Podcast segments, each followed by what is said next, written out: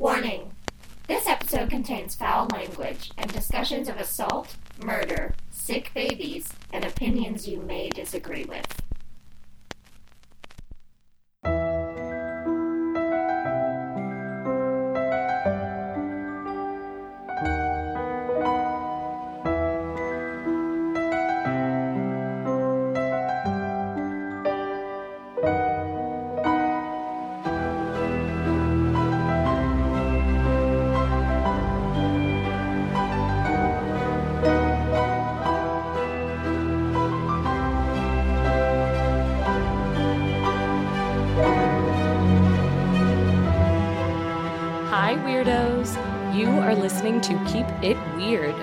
Podcast for all things strange, sinister, creepy, questionable, mysterious, dark, bizarre, petty, and everything in between. Each week, we sit down together from across the country and we talk about something weird. This week, we have another guest to add to our pretty awesome streak this season. And with said guest, we are covering one of my all time favorite topics that speaks to my dark, tortured soul true crime. True crime with a little bit of twisted morality. We're facing our conscience today and trying to answer the question what are some of those crimes that make us sympathize with the criminal? Just a tiny bit. You don't want to admit it, but you're kind of rooting for the bad guy, just a little bit. The brave vigilantes, the intelligent and impressively tricky con artist, tales of odd theft that make you laugh out loud. There are just so many situations that make us think, hmm, I think we can let this one slide, right? you will either agree with us wholeheartedly or judge us harshly by the end of these chats, and we are mentally prepared for it all. Bring it on and question your morals right along with us today. My name is Lauren, and this is my beautiful co host, Ashley. Hi, weirdos. And joining us today is a fellow podcaster in the weird, true, crimey world, a guest we have wanted to collab with for quite some time. He is a hilarious host with a lovely podcast voice that fills your ear holes with magic. He is co hosting the show Seriously Sinister, and it covers all kinds of true, petty crimes and other dreadful dilemmas. Please welcome Trevin! What up, what up, weird people? what up, weird people? Hello. welcome, welcome. Weird people in Yeah, the welcome house. to our show. Lauren, that was a really good weirdo. opening. I I mean, you always do a good job, but that was that was really great. There were several moments where I was like, she's killing it. Nope, she's killing it. She just she topped herself. She's killing it. Yeah, it was like a guitar solo, but with words. Yes. That is one of the highest compliments I have ever received. Thank you. I am accepting those compliments. You guys are great. Welcome, Trevin. Well, So happy you're here. Thanks for having me. So, Trevin, host of Seriously Sinister podcast, as we just mentioned, available wherever you get your podcasts. We are all internet friends, so we've actually never met in person. We know each other through the world of podcasting. We're in a group with a bunch of other podcasters that get to chat, which is like such a fun and weird thing that happens in the world of today. Like you have Mhm. you have your little crews online, but I sort of love it. yeah. Yeah, I like it too. It's fun. We all get to support each other. Yeah, it's like a support pod group, but also, you know, when we're having a rough time and someone's like, hey guys, sorry, I haven't been on. I'm having a rough time. I'm taking a break. Literally every single person is like, take that break. Mhm. like Yes. every single one of us knows what it's like to put out episodes every week of the year and how kind of exhausting that can get. So it's nice, you know, when when you talk to other people who like don't do that, they they might not be able to sympathize with what you're going through as much. Right. Yeah, it truly is like Yeah. a support group of more than just the support of a crowd or whatever. It's mental support too. Yeah, for Yes. sure. Absolutely. It is something special. But- Trevin, tell us a little bit, or tell our listeners, we know all about it. Tell our listeners a little bit about Seriously Sinister. So, Seriously Sinister is a true petty crime podcast. We specialize in taking, let's see, hilarious, kind of dumb criminal stories, except with most true crime comedy, you usually have people trying to lighten the mood around heavy subjects like murder or kidnapping or whatever. But instead, we're taking silly, dumb criminal stories and we're actually trying to make them sound serious. It's such a good twist. It really Yeah. is. It is a lot of fun to listen to. So along with that, we like to do uh, sound effects and original music behind each one. It's sort of a mix between uh, "Let's Not Meet" and you know, uh, radio rental or something like that with the sound effects Yeah. and whatnot. Yeah, you guys, that's what I was about to say is like, I love the sound effects that you Mhm. add and just your sound quality in general. Like, that's why I had to shout out, like, you have such a great voice to listen to, but also, you know, so does your co host and just the audio in general while you're listening is so crystal clear. It's you get the music, you get a the voices. produced show. Yes, it's Ugh. so good. I thank you so much. And I, you know, it's so funny. I didn't know until joining the podcast world that it really is a good compliment to hear or to say, "Oh, you have a great speaking voice." Because I, I actually was just in the world of music before I did this, and I went to school for audio, ah. and I was a singer songwriter, which I guess I still am, but I haven't done in so long. That I had I had talked to people, and they would say, "Oh, you have a beautiful singing voice," but that talking voice, ee. And so yeah, I was like, well, that really hurts to hear. And so then when I jumped okay, into ouch, podcasting, that was painful. yeah, I was a little nervous about talking. I mean, I Yeah, was the that's kind of person who like literally didn't I wouldn't even leave a voicemail cuz I hated the sound of my own voice. Like my voicemail was Mhm. like that automated like you have reached 618. Like I hated my own voice. So when Lauren was like we should start a podcast, I was like, "Okay. You are crazy. There's no way no one's going to want to listen to this." And now I'm just like, "You know what? Like it or leave it. No one's complained about it so far, so I'm just gonna. People have complimented your voice. yes, people have actually complimented your voice. So own it. Take ownership. It's owned. Yeah, there's a lot of growth in hearing your voice over and over again, day in and day out now. Truly, there is. And I'm sure it's the same for, you know, I used to be an actor and I used to do a lot of little movies and a couple of like television spots. I did a music video. And I figure it's the same with them too because I can't stand to watch myself. I, I don't like to see myself in a even like a quick little like happy birthday video to someone. Like I hate seeing myself. So I, I bet it's the same Same. thing. It's just sort of like saturating yourself with the images of your own face and eventually you're like, Yeah, it's my face and it does what it does. Yeah. I just accept it. Uh, All right. So often on this show, we cover crimes committed by people that we will never understand. We sit here and we detail their atrocities and we ask ourselves, how? How could they do this? Why? Why would they do this? But today we're documenting crimes that make us say, okay, but I get it though. like, I get it. Listen, I we've all been there. I, my criminal, I'm going to start us off today. My criminal, may be a little bit more famous thanks to a recent Netflix show, which I highly recommend, called Oh, Clark, starring Bill Skarsgård. Um, today, I'm actually going to be talking about Clark Olofsson. Have you guys? I know So. Lauren, you've heard of him because you've seen the show. Trevin, have you heard of Clark? I have not, and I have, don't even think I've heard of the show. What's it on? It's on Netflix, and it's a Netflix. Netflix original, but it's in Huh. uh it's in it's Swedish and Bill gets to use his, you know, he he speaks Swedish Swedish? That's a language, right? At first I was like, do Yes. Swedes do Swedes speak something? I know it made me question it. You Mandarin? Would, would you say Swedish? yeah, I think so. And We're gonna go with it. He It's speaks really sweet great. nothings. Do we do you Sweet whisper nothings. Swede nothings into my ear? Oh, Trevin, that's why you're here. Oh, Trevin, yeah. That's why we that's why we invited you. Oh, So, even though Clark Olofsson has received sentences for attempted murder, assault, robbery, and even dealing narcotics, even though he has spent half his life in prison in Sweden, and even though he literally is the reason that we have the term Stockholm Syndrome Crazy. today, oh, he is a pretty likable guy and Sweden's first and one of the only celebrity gangsters. Like he was on the cover of magazines as a criminal and not in a like look at this criminal kind of way, in a oh my god, what do you think he's really like kind of way.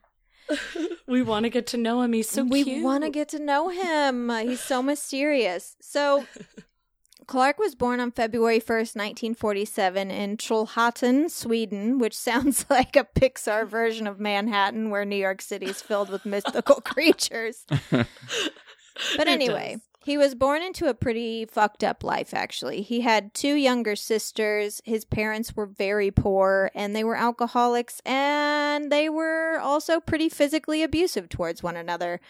And when Clark was 11, his father left, and soon after that, his mother was put into a psychiatric hospital, and the three children ended up in foster care. So, this is where Clark's adventures in crime began already. This young, young boy. By 14, he was fed up with foster life, so he forged some documents along with his mother's signature on some paperwork for sailors' school. So at 14, he was sailing around the world on a ship with basically grown men. And at, At some 14. point, yeah, he Oh was only 14, and he was like, "Well, this is my life now. I'm a working man." ship. At some point in his 15th year, he moved back home with his mom after she got out of the hospital and was able to also get his sisters back home with them as well. But by the time he was 16, he was placed in a behavioral institution for young offenders because he had committed several petty crimes, mostly stealing and breaking and entering, and a little bit of grand theft auto. But in 1965, Clark and two other boys escaped from the institution and basically lived life on the run. They were on the lam, as they say, as, as the kids say. The kids do not say that. Just kidding. The The kids have never. the kids have Kids never, have never said, said on the lam. once. Uh, this is one of my favorite things he ever did. In August of that year, the Clark and his two friends broke into the country home of the Swedish prime minister. oh my god! in the no. middle of the night, they broke into his home and they stole grapes, cucumbers, and tomatoes from his greenhouse. And actually, the gardener caught them and chased them off with a gun. But they they got away with it with some fruits and veggies in their pockets. Which Wow. honestly, I'm like, congrats. Congrats! That had to have been the, of all the the country homes to break into. They were like that one. I don't even know, to be honest. I haven't read his memoir. I don't even know if they knew it was the Swedish prime minister's house. Part of me thinks Wow. like they had to have, and then the other Yeah, part the- of me is like maybe it was a coincidence. That's what I was gonna say. It's not really something that somebody who's trying to lay low would want to do. Yeah, Oh, exactly. Yeah. So the last was it totally by chance? yeah. oh gosh, which is hilarious. Honestly, either way, one of my favorite stories. So Yeah, love it. Three months later, Olofsson assaulted two police officers, and in February of 1966, he was sentenced to three years in prison. This was his third sentence already, and his first real prison sentence given at this point. Um, and he was 19, and Wow. technically an adult because you know he could actually go to prison for uh, messing around Yeah. messing around. That's what I'm gonna say from now. Mess this rascal. He's a criminal, he's rascal. He was just fooling around out there. Later that year, he made his first prison escape. It was also the year he became a a nationally known, I wouldn't say worldwide, but definitely nationally known criminal. Because in July of 1966, Clark Olofsson was robbing a bicycle shop with a man named Gunnar Norgren. Two police officers who responded to suspicious activity at the shop attempted to stop the burglary, and one of them was shot and killed by Gunnar. And the two fled, but obviously their pictures then were everywhere, and everyone was looking for them at that point because they killed a cop. Yeah. Right. Like people are going to be out for you. Yeah, mm-hmm. you can't get away from that. So the next month, Yeah. Gunnar was arrested in an apartment and confessed to the murder. The apartment ended up belonging to a boyfriend of Olofsson's sister, and the police found out later that uh, Olofsson was actually in the apartment when they got there and arrested Gunnar. Uh, but they didn't That's catch him. and he managed to elude them for two weeks before police officers caught up to him. And two of them in disguise tried to arrest him, and Olofsson pulled a pistol out of his waistband and fired two shots at the officers, one of which was hit in the shoulder, but both of them were fine. They both lived. But Right. again, you shot a cop. So Olofsson was sentenced to 10 years in prison for attempted murder. Okay, so how many sentences do you get before it's a paragraph? right?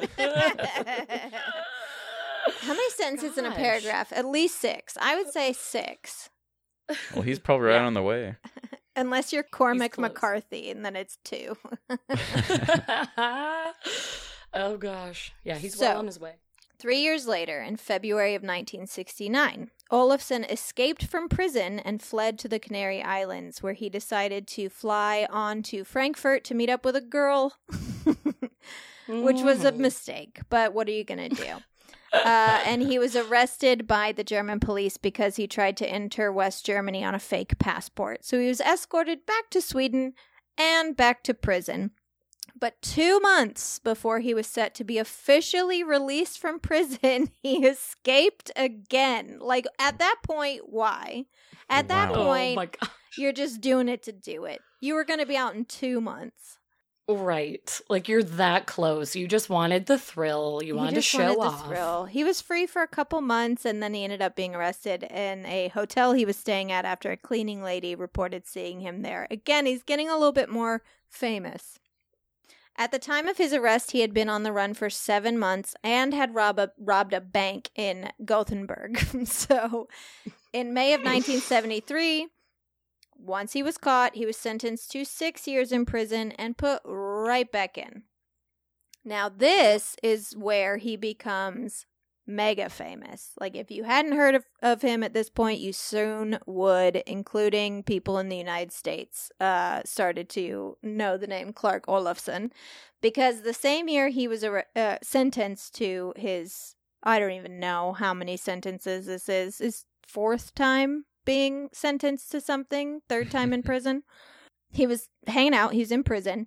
Another bank robber and friend of his named Jan Eric Olsen, not Olofsson, Olsen, and that might get confusing here for a second, and I apologize, but the Swedes only have like five letters that they use. They're all they sounding just similar. They're blending together.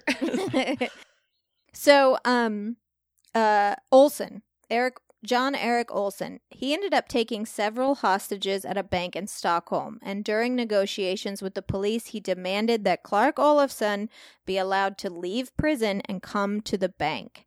He asked for about $710,000, a getaway car, and his friend Clark. and the police the police kind of felt like they had no choice. There were people's lives on the line. So they went and got Olofsson from prison and let him go to the bank where he spent the next six days with the hostages. And obviously, you know, this was all over the news. Everyone was speculating as to what was happening inside. And there was a ton of questions as to whether or not, you know, would they escape? Um, would the hostages survive, et cetera, et cetera. And to this day, no one can really say what happened inside over those six days. But what ended up happening to them is that on the sixth day, police used tear gas and dropped it into a vault they were hiding in and got Olson to surrender, and none of the hostages suffered any injuries. So that's great.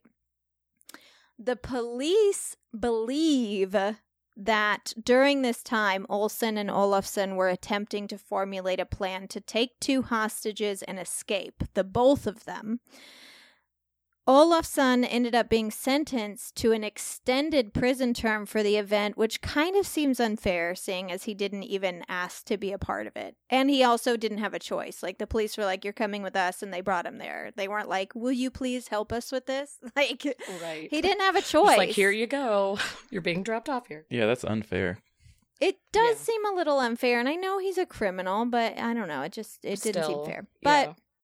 Olofsson claims that he didn't do anything illegal, and he was just trying to keep Olson calm and make sure that none of the hostages were hurt or killed, which he did successfully. Mm-hmm. Now, the crazy part of this story, not that it hasn't all been crazy, but the crazy part of this story is that the hostages sided with the criminals. And not only did they ask the police not to harm Olofsson and Olson during the six day hostage situation, they also refused to testify against them at the trial. Oh my oh, gosh, wow. that is wild. Isn't that crazy? And Olofsson went on to meet one of the hostages several times throughout his life, and their families became close friends. Okay, well. So- I didn't realize we were Okay, already into the Stockholm Stockholm syndrome. syndrome, part. Yeah, I was gonna say. well, that yeah, makes a lot of is sense now. actually where the term Stockholm syndrome was created. And it, a Stockholm syndrome, for anyone who doesn't know, is essentially when the victims of a kidnapping or a hostage situation actually feel empathy for their captor and sometimes even contempt for the authorities. And I think what the show on Netflix did really well when they were covering this part of Clark's life, the the the actual 6 days inside um this bank with these hostages is that the police were seemingly like they weren't but seemingly putting these hostages lives in more danger than the robbers were Mhm. like because the robbers are saying you know i don't want to hurt you like we're not trying to hurt you we're just trying to rob this bank and the police are doing things that are making them act erratically Right. and that's scary to them but instead of being scared of the guys with the the robbers with guns they're actually more afraid of the police because the police are what's making them behave that way Yeah. That makes total Putting sense. Does that make sense? More at risk. Yeah. So um it actually kind of like once I watched that, I was like, "Oh, I totally get it. I think I would have been on the same on the same page." Totally. You can see why it's like, okay, you're actually trying to keep me safe. Like you have a goal of robbing this bank, getting your money, Mhm. whatever, but like you never came in to hurt us. You're just using us as a negotiation tactic. Whereas, yeah, the Yeah. police are like, oh, your life is not that important to me. I'm going to make sure that these criminals do X, Y, and Z that could potentially hurt you. And it's like, oh, all right. I sort of understand this now. Mm-hmm. There was no trust. So Olofsson was actually able to appeal his extended prison time and was later acquitted and then only served the remainder of his prior sentence that he was already serving time for. But then he escaped. Fucking Clark. Just constant escape.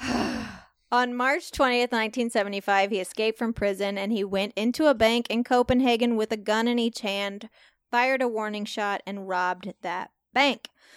A month after the escape, we know he was on the French Riviera. He stole a sailboat with a friend and they just sort of sailed from shore to shore for like months, drinking and dating and having a great time, probably committing some petty crimes, maybe some felonies.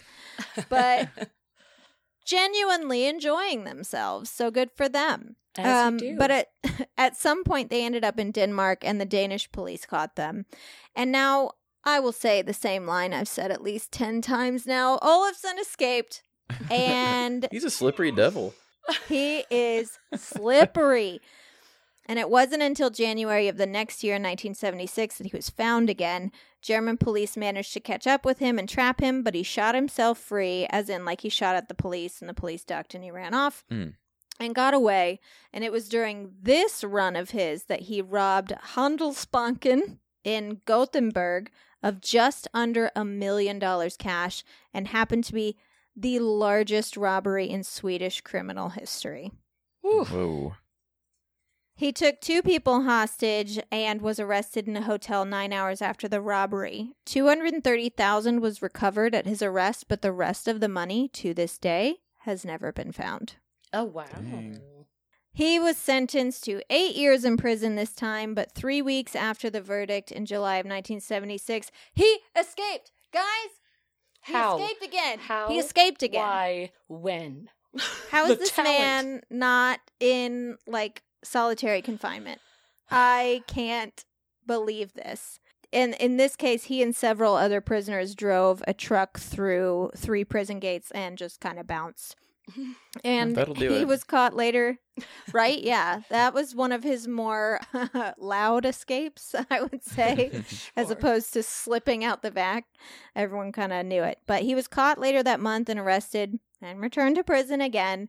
And it was during this prison sentence that he got married. Uh, he married a 19 year old that he had met on the run right before his attempted arrest in Germany.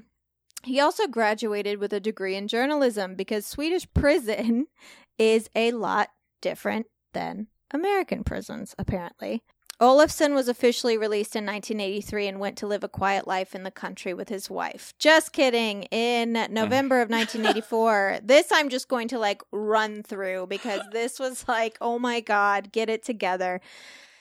In 1984, he was arrested in Port City in Belgium on suspicion of smuggling amphetamines into Sweden. And even though they never found drugs on him, he was sentenced to 10 years in prison for complicity in an aggravated felony drug offense.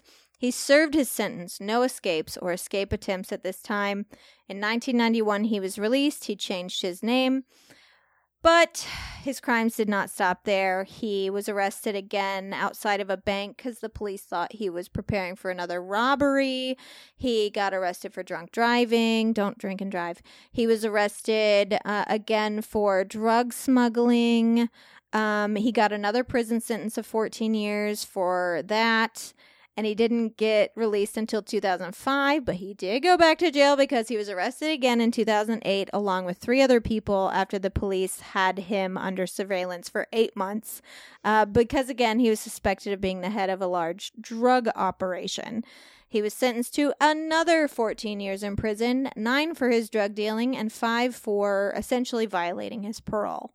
And all we know about him now today is that in 2018, the court made a decision to release Olofsson, and he was let out into Sweden as a free man. Goodness And gracious. I, I wasn't doing the math or when this started. So how old is this guy? right now, he's 75. okay.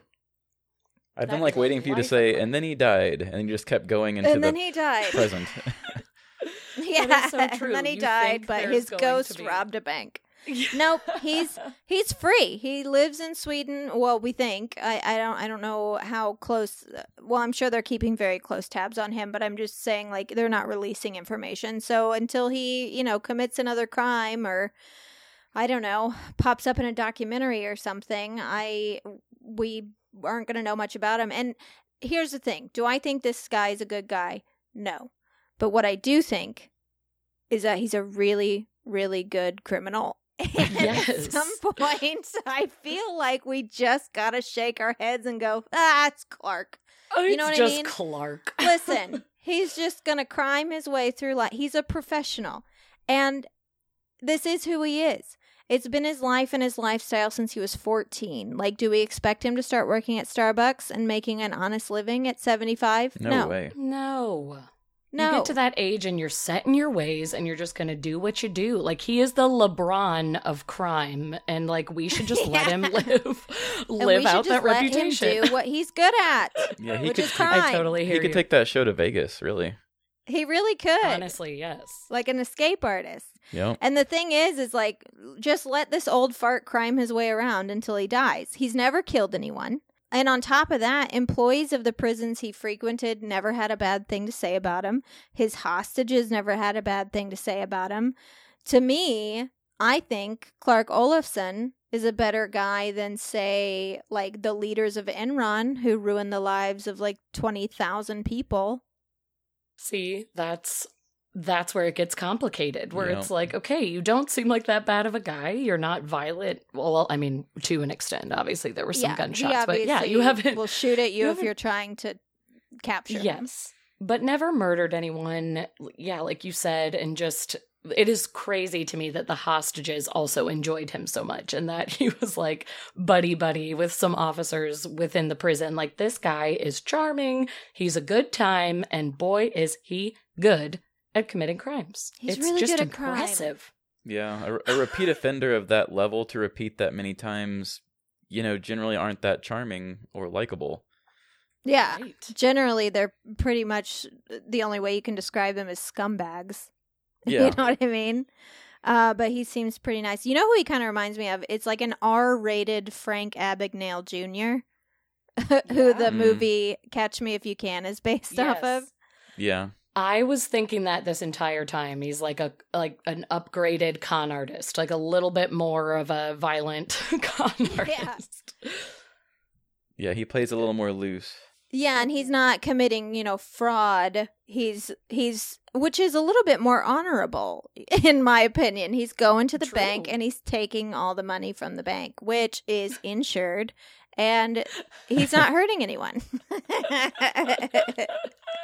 we are supporting him. I'm sorry, Oh, I'm a funny. fan. I can't help it. And I guarantee if the Swedish government, you know, thinking of Frank Abagnale, like if the if the Swedish government were to instead of like keep just keep locking him up, which is obviously he's not being re- rehabilitated. Even though Mhm. Swedish prison is like really nice. Like if you're going to go to prison, you'll want to go to Swedish prison. It's like being in a dorm. But Yep. it, he's not being rehabilitated. So what they should do is like use him. Like they could learn a lot from him, I think, about weaknesses in prison systems, about bank security. I feel like they could actually use him and learn from him or even like a hostage negotiator. I don't know. I just feel like instead of what I was locking him up and like letting him serve these sentences, like offer him a job. Right. I feel like hostage negotiation. Like put Yeah. a tracker in him and then be like, "Oh, you think your jail's so good? Let's uh let's put this guy in here and see how long he lasts." You know what? I never thought of that. We could totally put a tracker in this guy. Thousand percent. I just want to of what you watch his learn. movements like like the sharks that we have trackers on. Oh my You know what I'm Gosh, talking about in the ocean? I was just I watching put that a- TikTok last night that we're tracking uh, sharks. Oh yeah. I want to put a tracker on Clark Olofsson and just see what he's up to. Yes. And then you see what his methods are, and we can learn from that. But man, the hostage negotiation also, like, that was such a good point that you made. Is I think he would be so good in those situations to be like, this is how you have to talk to him. This is how you have to deal with this. Let me, let me hop mm-hmm. in the mind of that criminal for a second. I, I'm actually so shocked they are not using him for more, but I know. what can you do? Yeah, he's got like an extra gene to him or something. I know. Seriously. Yeah, he's just got that sparkle. That And some people have the sparkle for painting, and some people have the sparkle for cooking, and he has a sparkle for crime. And I just don't think we should dim his sparkle. Yeah, shine That's on, right, Clark. Ashley. Sparkle, shine, on, buddy. All right, Trevin, let's Oh. pass it over to you. Who'd you bring to us today? So I've got a special lady by the name A of lady. I know, Oh, I like it. Hell yeah. a lady by the name of Ezra Ogru. Okay. We're here for it. I believe We it's, trust- I believe it's Ogru and not a long O. Well, Instead of ogru, agru. Yeah. All right, all right. We're gonna trust you.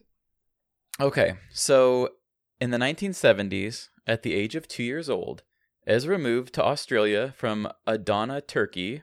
She got her PhD in biochemistry from Monash University and graduated with honors. So she was a mm. very smart lady. okay. She was hired in 2001 as the vice president of research and development at the Australian company Phosphagenics. Phosphagenics is a company that it develops better drug delivery technology to improve how people take medicines. Uh, she was super good with the media. She was easy to talk to. Really, like kind of the face of what she was doing. She was quoted in saying that phosphagenics was creating the elixir for anything from better absorption of vitamins to a novel way to treat pets with diabetes. So a lot of things really in covered between it there. all. Yeah. All right. Everything everything seems pretty chill so far. I like it. Yep. No red Yep. flags. She was in charge of managing research run from her old department at Monash University, led by her former supervisor, a man named Robert Gianello. Uh, so she realized that her old supervisor is working all this unpaid overtime doing this research for her company. And she thought, well, that's not really fair to you, man. So she said, why don't you set up some sort of a shell company and charge using that company charge for your your OT and then you know I will make sure that we pay your company for that extra amount of time that you should be getting for that overtime Okay. which you know looking out for your buddy there pretty Yeah. nice so it was originally just set up to get the OT but while that was going on she got a little greedy and she started creating fake invoices for that company to do and then paying it out the company was called Bynex B Y N E X And Ezra And so started kept- doing this or her friend? Ezra started doing it Ezra did. Uh, her okay. friend was just getting the OT, but she was pretty much the one that was paying it. So it was always coming from her control. Right. Okay. So she was paying his OT. Then she was like forging fake invoices saying, oh gosh, those guys are really, really doing the Lord's work over there. And so they, she would just keep doing these invoices. So from 2004 to 2008, she had created 44 false invoices of, under the company Bynex, landing them $1.1 million. Wowza. Whoa. Okay. So- okay. Ezra received around 510,000 and then Gianello received 580. I guess since it was in his name, she let him have more. Well, that was nice. But the cravings, the cravings for more money was still there. Oh, it's Ah, powerful. Yes. She u- started using her credit card for personal items and then making her job pay the money back. So doing the whole credit card fraud thing. Right. With the money, she began funding a lavish lifestyle. She bought a fancy three story home with a pool, jewelry, and I can only assume that she was never afraid to add bacon to a meal that didn't come with it. she always Safe got assumption. avocado. oh, yeah. Yeah, avocado So- toast. Between 2006 and 2013, she spent $400,000 on jewelry, $220,000 on clothing, Ooh. $50,000 on, and it says this, duty free and department store purchases. I have no idea what duty free is. Duty free isn't. Yeah. What? What the hell was she buying a duty free for that much Yeah. money? I was about to say, I don't know how she spent that much money because duty free is just the store that has like all of your last minute things that you forgot that you're going in to buy before you get on the plane. It might have like some books and magazines also to help you out. Neck what is pillows. she spending there? Yeah. Okay. Your neck What on earth pillows, some she spend meds, some travel toothpaste. What? That's insane. I knew you world travelers would know, know what duty free is. yeah, always And- traveling around the world. Jet and then uh, setters, four hundred thousand in household expenses. really. Okay. Okay, dang. So this lady knows how to spend. No kidding. Women be shopping, right? Women be Women be shopping. Ugh. yes. So they were almost caught in 2008 by a new chief financial officer who realized that Bynex was owned by the same guy that was doing their research. But uh, another slippery devil, Ezra, she walks in and uses her powers of persuasion and makes a little bit of a friendship with the chief and is like, "Oh, hey, it's actually owned by his wife. It's it's all just coincidental. Trust me, it's totally fine. Drop it." Oh, And the chief person does. Okay. okay. So they came close to being caught and they said, you know, maybe we should hang it up. Let's live some honest lives. You know, we already made 1.1 million. yeah. Let's just go on. I mean, we still work for a really prestigious company. I was gonna say you're they're probably taking fine. home a decent paycheck anyway. Yes. Yeah. But it all changed later that year when Ezra caught a case of the pregnants. Oh, oh, the case of the So- the worst disease. Yes. So, of course, when expecting a newborn baby, it is very helpful to have a lot of extra money on hand, of course. even if it is attained by illegal means. Yeah. Mm-hmm, mm-hmm.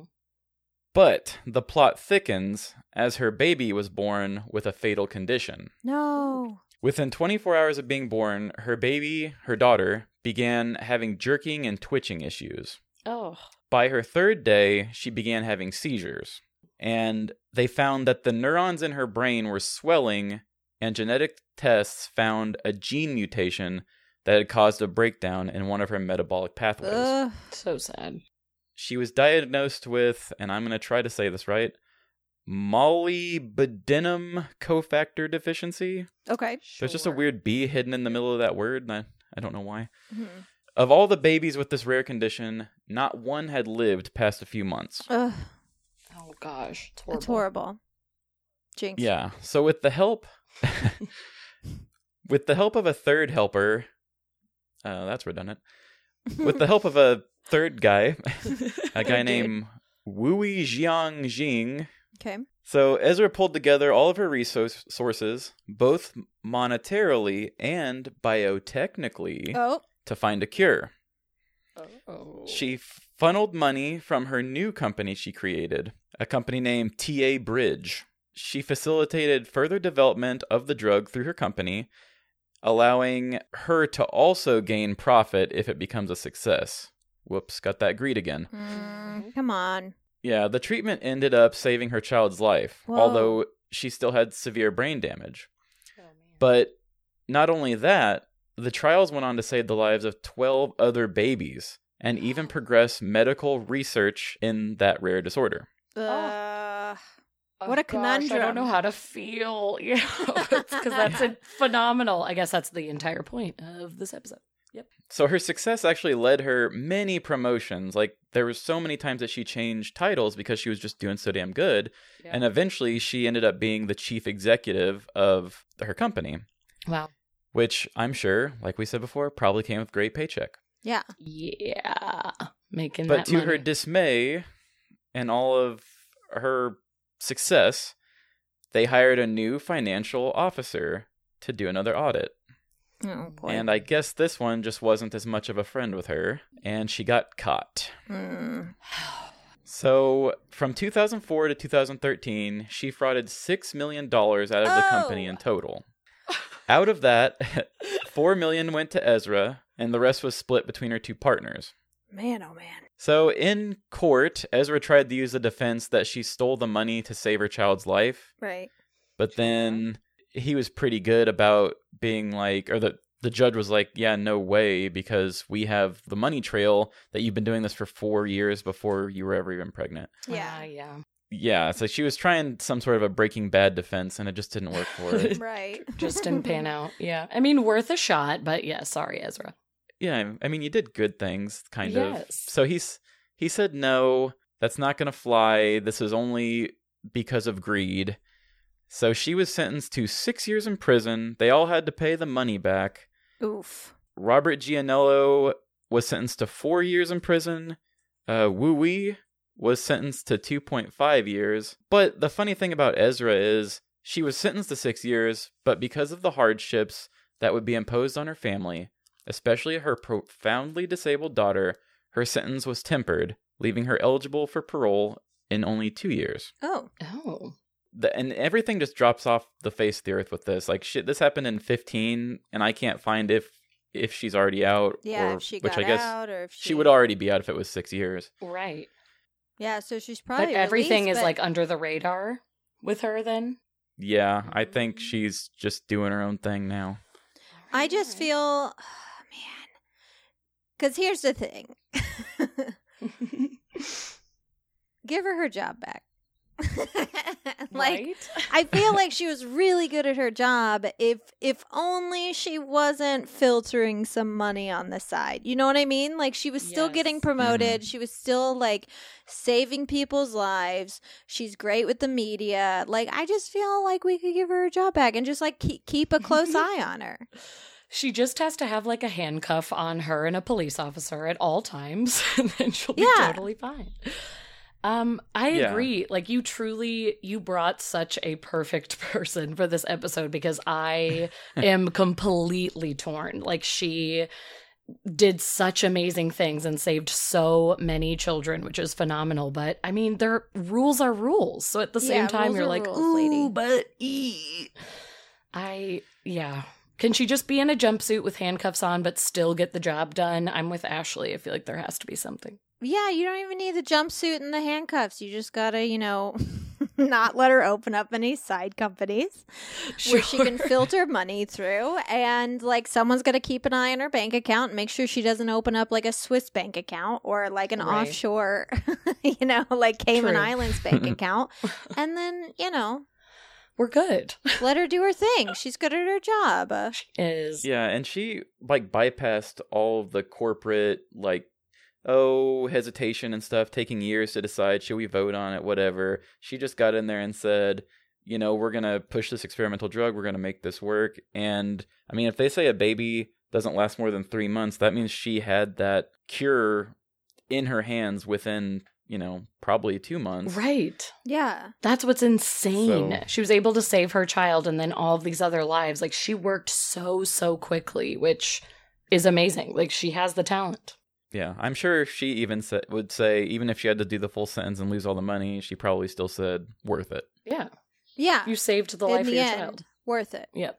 Man, she is Big fan of Ezra. Yeah, she is something else. Yeah, she's pretty cool. I can't help but have so much respect for her. That's that's crazy cool. And she probably knows how to party just because she she spent so much money. I was gonna say, like, she was living large. She had a pool. She had Yes. housekeeping. She sh- did her grocery shopping at duty free. like, she knew how to live. Yeah, which also, if she was a duty free, like travel world traveler, as we were talking about, traveler. like she was traveling. She was Mhm. probably hosting some pool parties. She was buying all the good stuff. Like she was a good time. She is a good time. We know this. Oh yeah. Getting preggers. Like, she was. She was fucking. like, we know she was having sex. Like, I just Ezra can am a fuck fan. is what we've learned. Yeah, this on. girl fucks. this girl fucks. Oh gosh. I have to tell you guys about a man named Richard Ankrom. Please do. He's my hero. So on August 5th, 2001, Richard and a group of friends assembled on the 4th Street Bridge over the 101 freeway in Los Angeles. What, Oh, what? LA. They had gathered to commit a crime that Richard had been planning for years, an insidious crime, Oh. one that would finally set him free of the problem he'd been bothered by for half his life. You see, 20 years to be exact, because 20 years before this heinous crime, he was driving north on the 110 freeway, and as he passed downtown LA, he was going to merge onto another freeway, Interstate 5 North. But he missed the exit and got lost. And years after that, he moved to the area. He wasn't from the area at the time, but he moved to that area years later and was driving the same stretch of freeway where he'd gotten lost before and realized why he had missed that exit years before.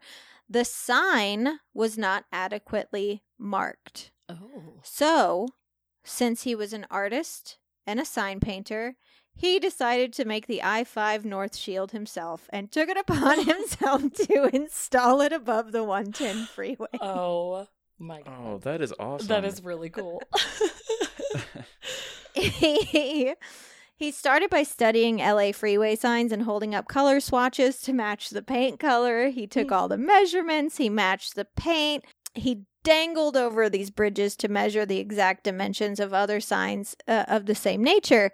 And uh, when it came time for the installation, he was totally prepared. He cut his hair, bought some work clothes that he'd dispose of right after in case he was spotted Ugh, I got love himself the a hard work. hat and an orange vest for safety. Yes. Yeah, he was ready, okay?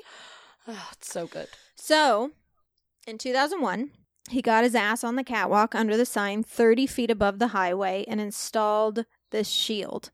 And it took less than 30 minutes. And it took nine months for anyone to even notice. What? Oh wow. Nine months? And the only reason they did is because one of his friends leaked it to the paper. Oh, stop. Like nine months later, one of the friends that helped him leaked it to the paper because they were like, "How has no one even fucking noticed?" They were like, we need some new sign on the commotion. We need some conversation. Let's go, everybody. Yeah. What a dick. Yeah. Well, I think I think Richard Ankrom kind of wanted to, uh, to be noticed too. He signed his name on the back of it. He wasn't Oh. like really trying to hide. I mean, he was doing it in secret because it was illegal, but like he wasn't trying to be like, uh, I, I, no one catch me. He signed his work. He signed his work. He's an artist. Yes. When the California Transit Authority found out about the sign, they didn't take it down. Oh my God. They actually found that not only did it pass their inspection, but it also made the highway safer and a lot less people were missing their exit. Yes, it did. Let's go, Richard. I'm all about and the it. sign, his particular shield that he installed himself remained up for eight years. The only reason it was taken down was for routine maintenance, and it was replaced with an actual sign made by the California Transit Authority. So, the lesson here that a little bit of vandalism helped a whole hell of a lot of people and still continues to to this day. Gosh, that is so good. What a dream. How many times have you been on a street and been like, wow, that sign should be marked clearer? yes. Yeah. All the time. I feel like people around the country can relate to that, but specifically Los Angeles, there are so many freeways that when like the merge is coming up, when anytime there's like a big interchange, I guess is what you say, when like all of the freeways are going Yeah. in different directions, there are so many times I wish that they were marked in better ways and things come up too fast. And Los Angeles is insanity already. We need better markings Yeah. on our roads. So I am Team Richard, through and through. I am obsessed with this. You did it, bud. He saved us all. Yeah, I mean, there's one place in downtown LA. Well, as you're going through, there are four different Oh, yeah. interstates you can get on. Yep. And like the one that I always needed was 101, the 101, which is only the like middle lane. Yep. It's one little lane. If you're on the left, you're going one to interstate, right, another interstate, and then there's one lane you can be in to be on the 101. And it is just, it's a mess Yes. 365 days a year. Yep. So this is the Lord's work. Like I I fully support He's a him. saint. He's a saint. I nominate him for sainthood. yes, me too. Saint Richard. Saint Richard. Saint Richard. I love Saint that. Richard, the freeway saint. the freeway saint, specifically the LA freeway saint, which we know needs Los a Angeles saint. freeway saint. yeah.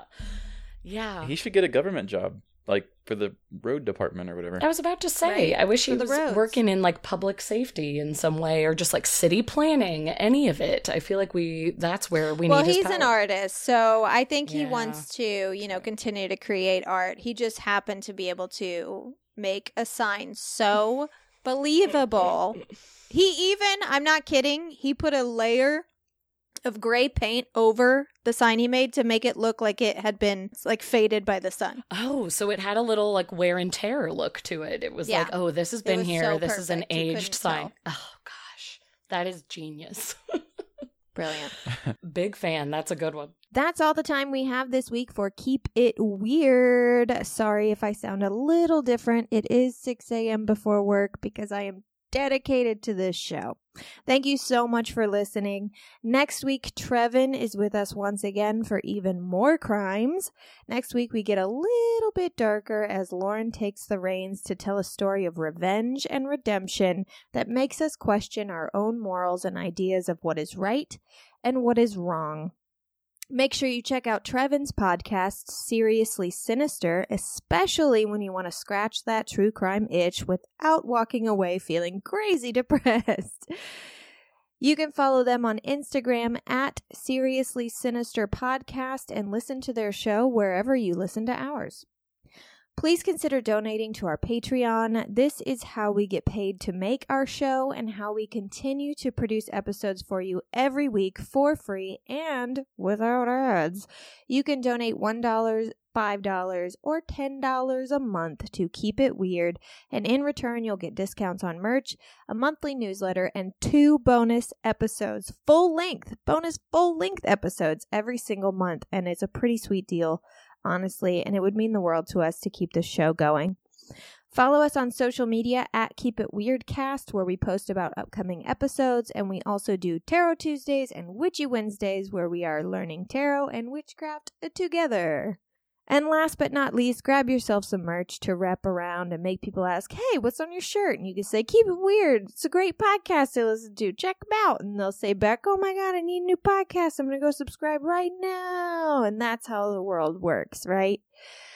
I don't know. I'm tired. Um, all right. As for a sign off today, uh, so we recorded this episode, um, this two parter, so both of these episodes before Roe v. Wade was overturned. Otherwise, we probably would have been A, less fun, and B, definitely would have uh, talked about it. And all I have to say, um, if you're still here listening, is that this country is becoming a scarier and scarier place to be a woman, to be a person of color, to be an immigrant, to be gay, to be trans, to be Muslim or Wiccan or Buddhist, to be anything other than a straight white man who, a straight white Christian man, there you go, um, who's literally the most toxic and dangerous of them all.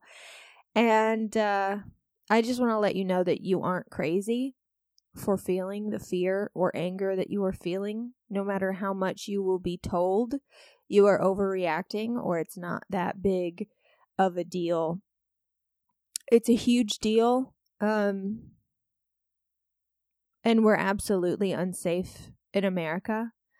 And it sucks. And I don't know what to do about it, honestly. I'm just being totally open with you. I don't know what to do. I did my job. I voted and I told everyone else to vote and I donated money I didn't fucking have to campaigns um, of people who said that they would never let something like this happen to me. So when the people we voted into office tell us, hey, your rights have been stripped away and you need to vote and vote hard, it makes me want fucking rage because I did that. I did my part and now they aren't doing theirs. So what do we do? And I guess I just wanted to leave you knowing that I'm right there with you. I don't know what to do and I don't know where to go, but I do know how to feel, and that is rage. Just rage. Um, we should all feel rage, and you are not wrong for feeling rage.